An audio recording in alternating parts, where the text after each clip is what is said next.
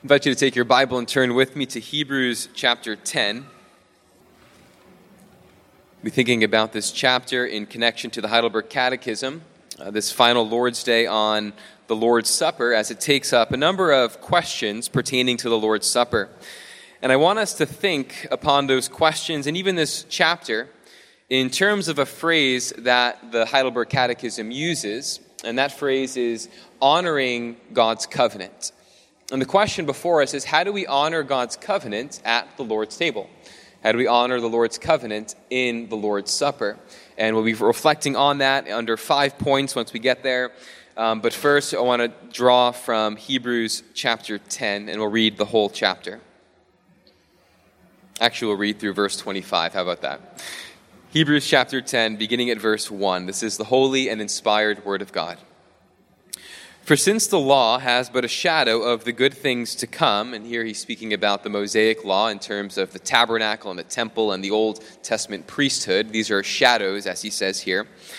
For since the law has but a shadow of the good things to come instead of the true form of these realities, it can never, by the same sacrifices that are continually offered every year, make perfect those who draw near. Otherwise would they not have ceased to be offered, since the worshippers, having once been cleansed, would no longer have any consciousness of sin.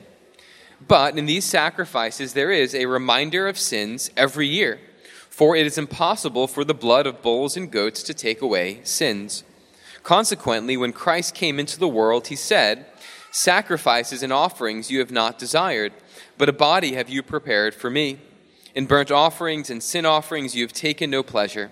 Then I said, "Behold, I have come to do your will, O God, as it is written of me in the scroll of the book." When he said above, "You have neither desired nor taken pleasure in sacrifices and offerings and burnt offerings and sin offerings," these are offered according to the law, then he added, "Behold, I have come to do your will." He does away with the first in order to establish the second. And by that will we have been sanctified through the offering of the body of Jesus Christ once for all. And every priest stands daily at his service, offering repeatedly the same sacrifices which can never take away sins. But when Christ had offered for all time a single sacrifice for sins, he sat down at the right hand of God, waiting from that time until his enemy should be made a footstool for his feet. For by a single offering he has perfected for all time those who are being sanctified. And the Holy Spirit also bears witness to us. For after saying, "This is the covenant that I will make with them after those days, declares the Lord. I will put my laws on their hearts and write them on their minds." Then he adds, "I will remember their sins and their lawless deeds no more. Where there is forgiveness of these, there is no longer any offering for sin.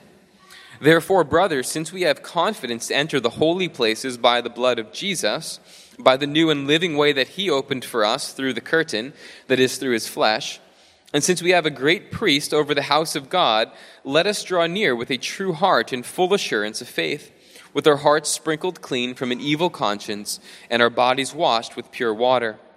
Let us hold fast the confession of our hope without wavering, for he who promised is faithful.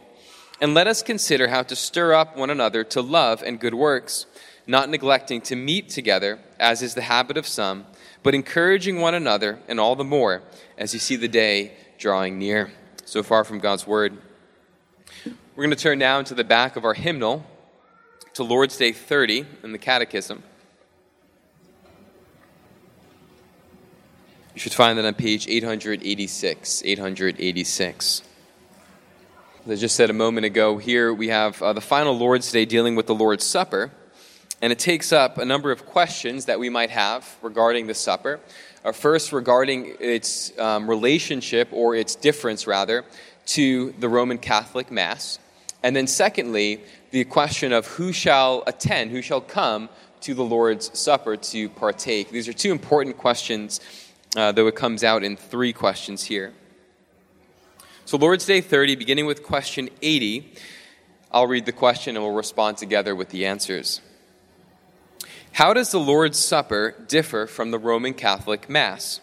The Lord's Supper declares to us that all our sins are completely forgiven through the one sacrifice of Jesus Christ, which he himself accomplished on the cross once for all. it also declares to us that the Holy Spirit grafts us into Christ, who with his true body is now in heaven at the right hand of the Father, where he wants us to worship him. But the Mass teaches that the living and the dead do not have their sins forgiven through the suffering of Christ unless Christ is still offered for them daily by the priests. It also teaches that Christ is bodily present under the form of bread and wine where Christ is to be worshipped. Thus, the Mass is basically nothing but a denial of the one sacrifice and suffering of Jesus Christ and a condemnable idolatry. Question eighty-one, who should come to the Lord's table?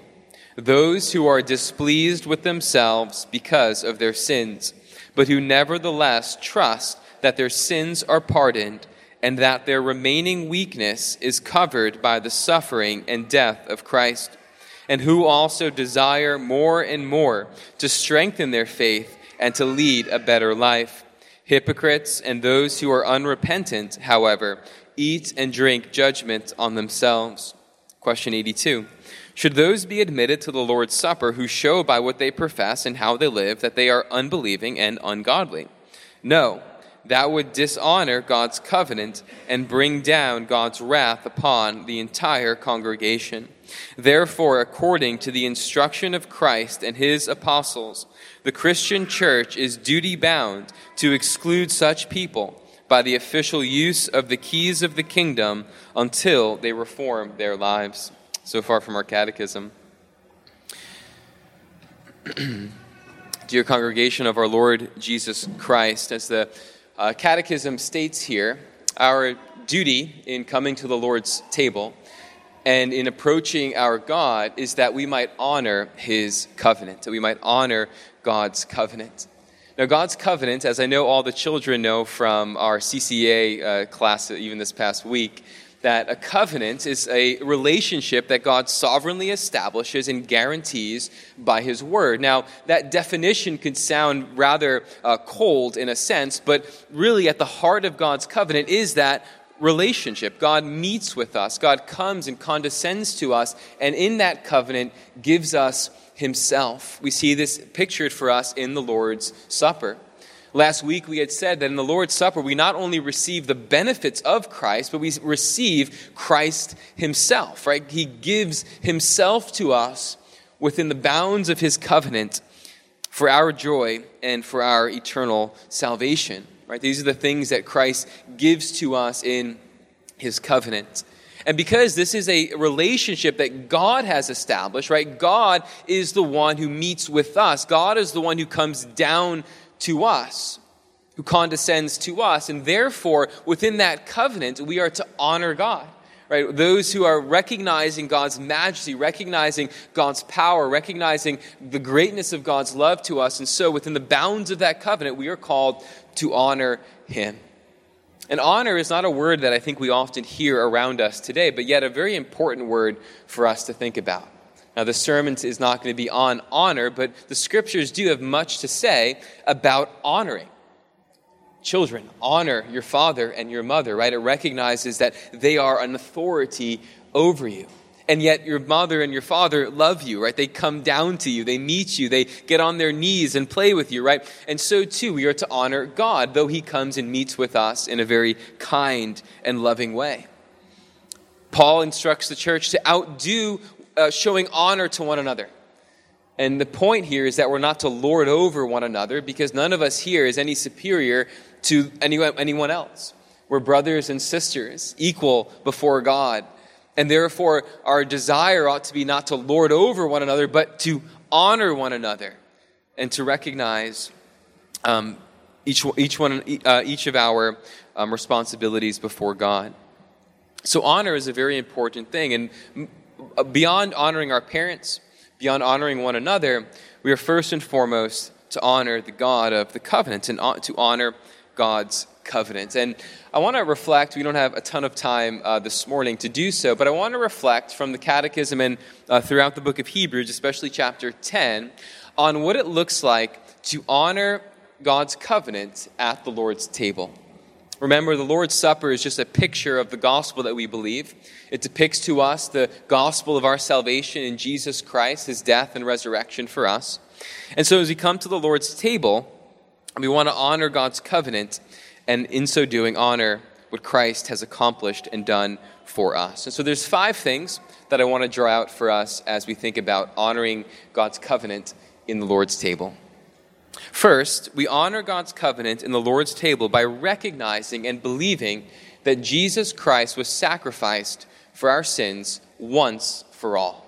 Once for all is the key word that we see repeated throughout Hebrews ten and also in chapter nine as well. Here in chapter ten, the author is contrasting and comparing the sacrifices under the Old Testament with the Mosaic covenant and the sacrifice that Christ offered up once for all. He reminds the people that long ago, God's people would offer up on the Day of Atonement a sacrifice. The high priest would, would slaughter a goat and the blood would be sprinkled on the altar. And this would be done, but its efficacy, its power would last only a year. It would be repeated again and again. And the author is saying here that the reason for that is because, one, it looked forward to a greater sacrifice. It looked forward to um, something that was much uh, to be permanent and done once for all. And so you have a sacrifice happening once a year, but the blood of bulls and goats never took away sin. People still had the consciousness of their sin, and so it was repeated time after time.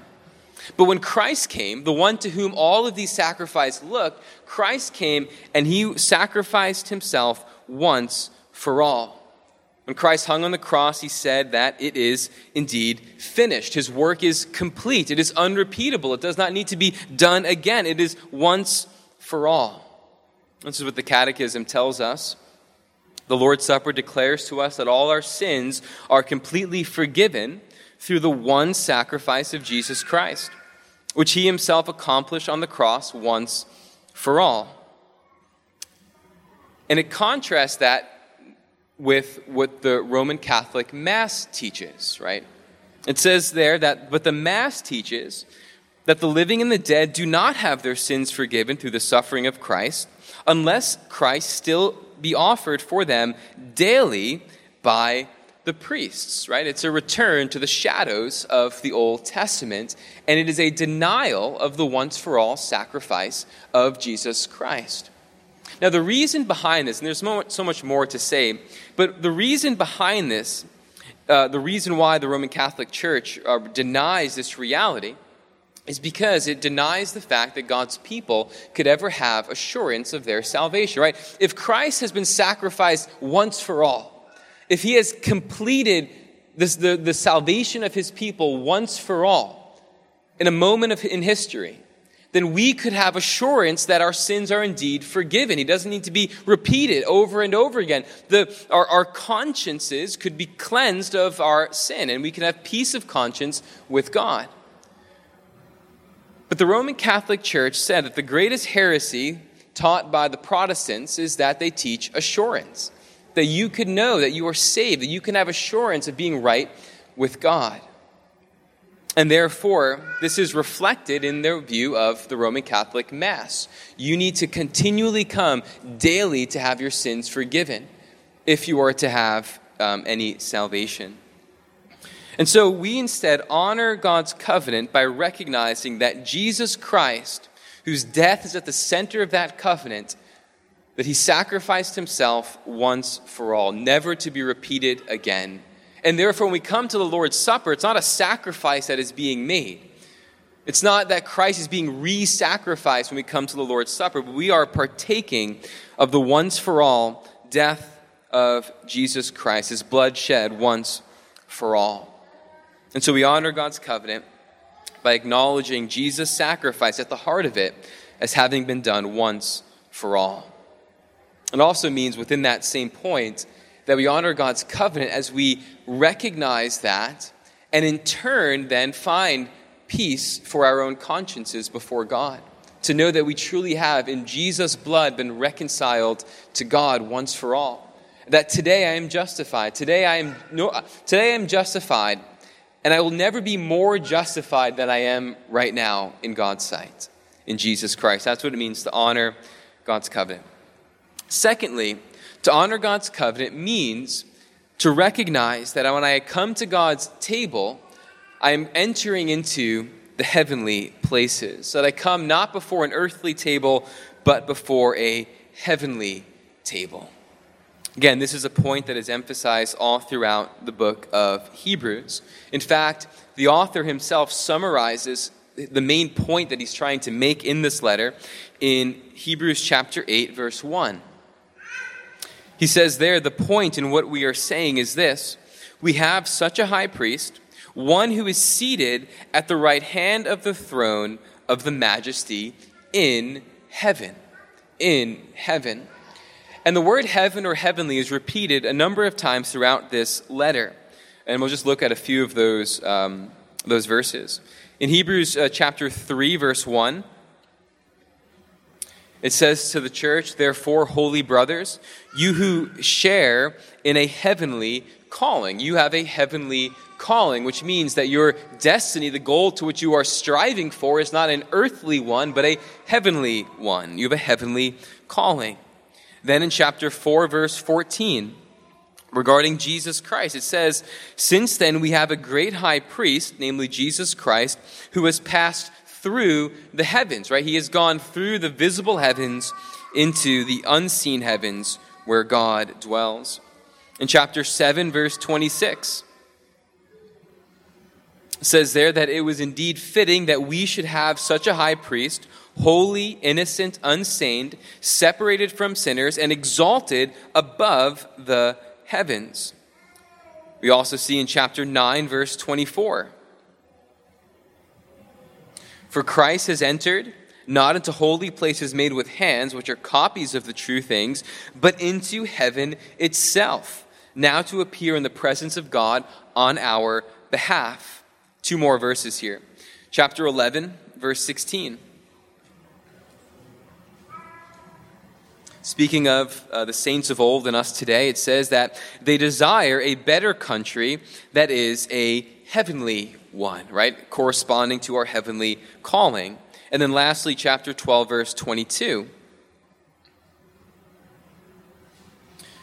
says there that "you have come to Mount Zion and to the city of the living God, the heavenly Jerusalem," right? And so the author of Hebrews is reminding us that, one, we have a heavenly calling because that is where Jesus has gone as our forerunner, right? He has entered not into what is made by hands, but he has entered into heaven itself. And it's there that Jesus is drawing us. He is bringing us so that we honor God's covenant then.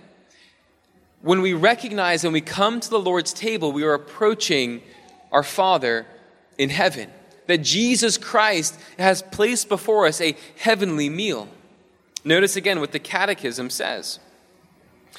"The Lord's Supper declares to us that the Holy Spirit grafts us into Christ, who is with his true body, now in heaven, at the right hand of the Father, where he wants us to worship him," right? That is where God desires us to worship him, in heaven.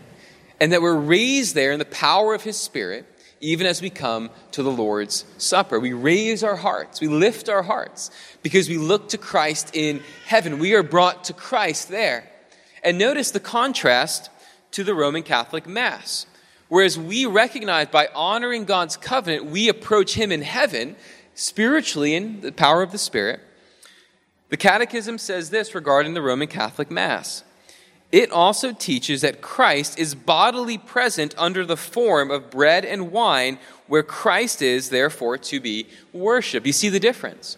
To honor God's covenant at the Lord's table is to recognize that when we approach his table, we are approaching a heavenly table before our heavenly King, Christ seated at the right hand of the majesty in heaven. But Rome says not that we approach him in heaven, but that Christ is brought down here, bodily, that we might partake of him. It's for this reason it speaks of the Roman Catholic Mass, rightfully so, as a condemnable idolatry. Right? It's to deny who Christ is in his glory, in his power, where he desires to be worshipped in heaven, not on earth and in an earthly form.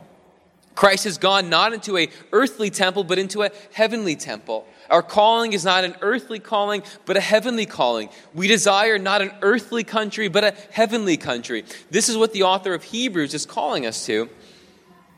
And therefore, we honor God's covenant by first recognizing the once-for-all sacrifice of Christ, and secondly, by recognizing that our worship is to be done in heaven before a heavenly table.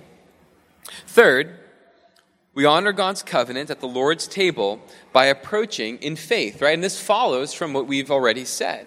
Right? How then do we approach a table that we cannot necessarily see? Right? The Lord's table, while we do see the bread and the wine, they're signs and seals of a heavenly spiritual reality. And therefore, to properly approach the Lord's table, to honor God's covenant at the Lord's table, is to approach in faith by trusting in what God has done. Again, this is reflected for us in the Catechism under question eighty-one. Right? Who should come to the Lord's table? Those who are displeased with themselves because of their sins, but who nevertheless trust that their sins are pardoned and that their remaining weakness is covered by the suffering and death of Christ, and who also desire more and more to strengthen their faith and to lead a better life. We honor God's covenant by coming in faith to his table. Faith, at the heart of what true faith is, is trust. And this goes back to an earlier uh, question and answer in the Catechism, what is true faith? And it speaks there of three elements to true faith. There is first knowledge, I know what God has said. There's then consent, I, I approve of that, I believe that it is true.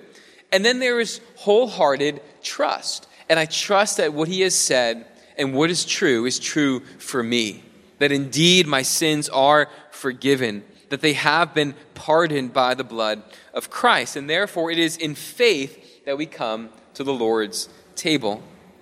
Again, this is something that we see reflected in Hebrews. For example, in Hebrews chapter eleven. Likely well-known verses, but there it says, faith is the assurance of things hoped for, the conviction of things not seen.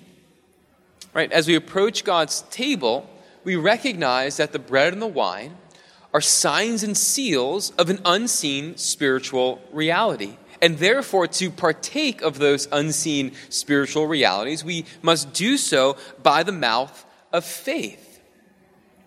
By partaking of it by faith.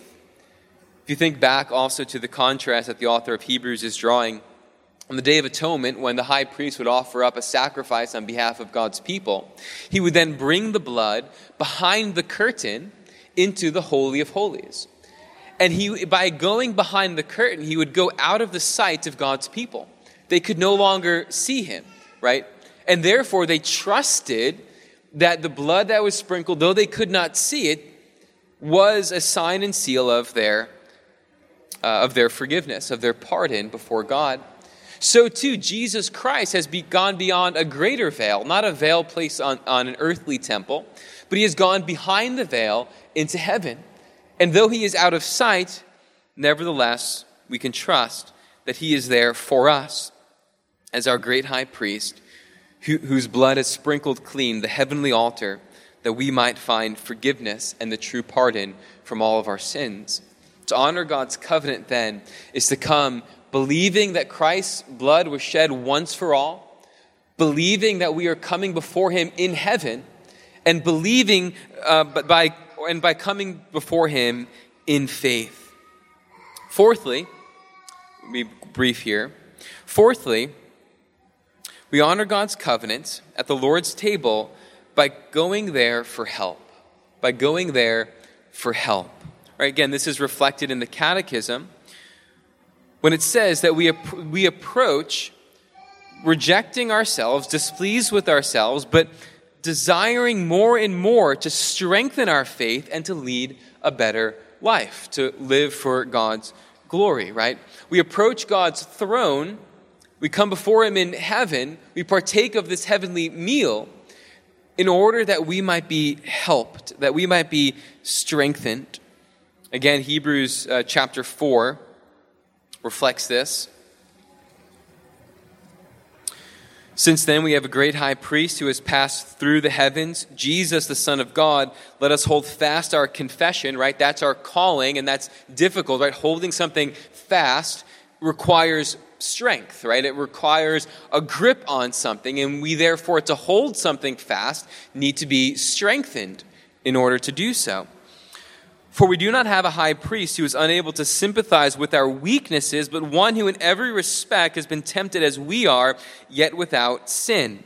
Let us then with confidence draw near to the throne of grace, that we may receive mercy and find grace to help in time of need, right? We honor God's covenant by approaching him for help, to have our faith strengthened, looking to him to do so, and nowhere else. And finally, and fifthly, we honor God's covenant at the Lord's table by guarding God's table from unbelievers. This is the final question that the Catechism talks about in question eighty-two. Right, ask the question, should those who uh, by their profession and their lives show and demonstrate that they are unbelievers and ungodly, should such people be admitted to the Lord's table? And the Catechism says no, that would dishonor God's covenant and bring down God's wrath upon the entire congregation. Therefore, according to the instruction of Christ and his apostles, the Christian church is duty-bound to exclude such people by the official use of the keys of the kingdom until they reform their lives. Now, important point here is that the Catechism highlights what is visible, right? We can never perceive somebody's heart. Uh, and, and that's exactly actually what the Canons of Dort say, another of our confessions. Canons of Dort, um, headings three and four, Article fifteen says this: following the example of the apostles, we are to think and to speak in the most favorable way about those who outward, outwardly profess their faith and better their lives, for the inner chambers of the heart are unknown to us. We ought never to judge the inner chambers or, or think that we can judge the inner chambers of someone's heart. We cannot perceive those things. We cannot know them. God sees, right? And our hearts must be right before God. Nothing um, escapes his sight. But we cannot judge one another based upon the inner chambers of our hearts. Instead, we do, as Jesus says, to judge the perceptible or the fruit that we can perceive. And that's what the Catechism is saying here, right? Should those admitted to the Lord's Supper who show, who demonstrate, who make visible by what they profess and how they live that they are unbelieving and ungodly. And so on the basis of what we can perceive and see, the church is called, specifically the elders in the congregation, are called then to exclude those who show by the fruit of their lives and their profession that they are unbelieving and ungodly. They ought not to partake of the Lord's Supper because it is a family meal. Such people need to know Christ and need to approach the table in faith, trusting in him if they are to do so properly. Now, much more can be said, but we can see here something of what it looks like to honor God's covenant, right? That God would meet with us, that God would invite us to, to be with him. He might be our God, we might be his people. We honor God's covenant by resting in the fact that Christ's blood was shed once for all, and therefore I can have peace with God. We honor God's covenant by recognizing I am not approaching him here on earth, but ultimately in heaven, where Christ has gone as a forerunner on my behalf, and to which he is drawing me and bringing me by his grace and by the power of his Spirit. We honor God's covenant as we approach the table of the Lord in faith, trusting with all of our heart that Jesus' blood has truly pardoned me from all of my guilt, has made me right with God. We honor God's covenant as we approach God's table seeking help, seeking to be strengthened that we might hold fast our confession unto the end. No matter what may come in this life, my strength comes from the Lord. Jesus is my strength. He is my rock. He is my refuge. And therefore, I desire to have my faith strengthened, to lead a better life for his glory. I approach his table for help. And finally, we honor God's covenant by excluding those who would bring God's wrath upon his congregation, who would participate in this heavenly family meal unworthily. And we do so not by judging the heart, which is beyond our sight, but by judging the fruit of what has been done. And yet, as we judge and look at one another, we are to do so in the most favorable way, and in the most charitable way to those who outwardly profess their faith, right? If you, uh, if you believe that Jesus Christ is Lord, if you confess that reality, then you shall be saved, as the Apostle Paul says. On that basis of that profession, and those then who desire to walk with Christ and to live for him, though however weak our efforts may be, we make but a small beginning, as the Catechism reminds us. Yet, on the basis of that, we then judge one another. And therefore, we honor God's covenant. We receive wonderful benefits for this life as it leads us to the life to come, into the heavenly places that Christ has won for us. It is this, it is our heavenly calling that all of this works towards. And it's that heavenly country that we desire, that Christ is bringing us to. The Lord's Supper, just to come to a conclusion here then, is the meal of that heavenly country. Uh, last week we had said that it is the new wine of the new creation. It is the meal of the heavenly country where Christ has gone already. He's nourishing us with the strength of heaven. And therefore we go with his power, his strength, his spirit, enlivening every single step as we go to be where he is in the heavenly places before our God, for his glory and our joy. Amen. Father, thank you for your word, and thank you for your covenant, a covenant sealed, covenant guaranteed by your word. Father, as we think about honoring you as the Lord of our of our lives, as our God, we ask, Father, that we would rest in the once-for-all sacrifice of Christ, that we, our minds would be set not on earthly things but on heavenly things, that we would approach you in faith, trusting in the blood of Christ, and that we would trust in you for our help as well, looking for strength that only comes from you. Father, thank you for uh, these wonderful things that you've given to us. We pray that they would strengthen us even in the week ahead. We pray this all in Jesus' name. Amen.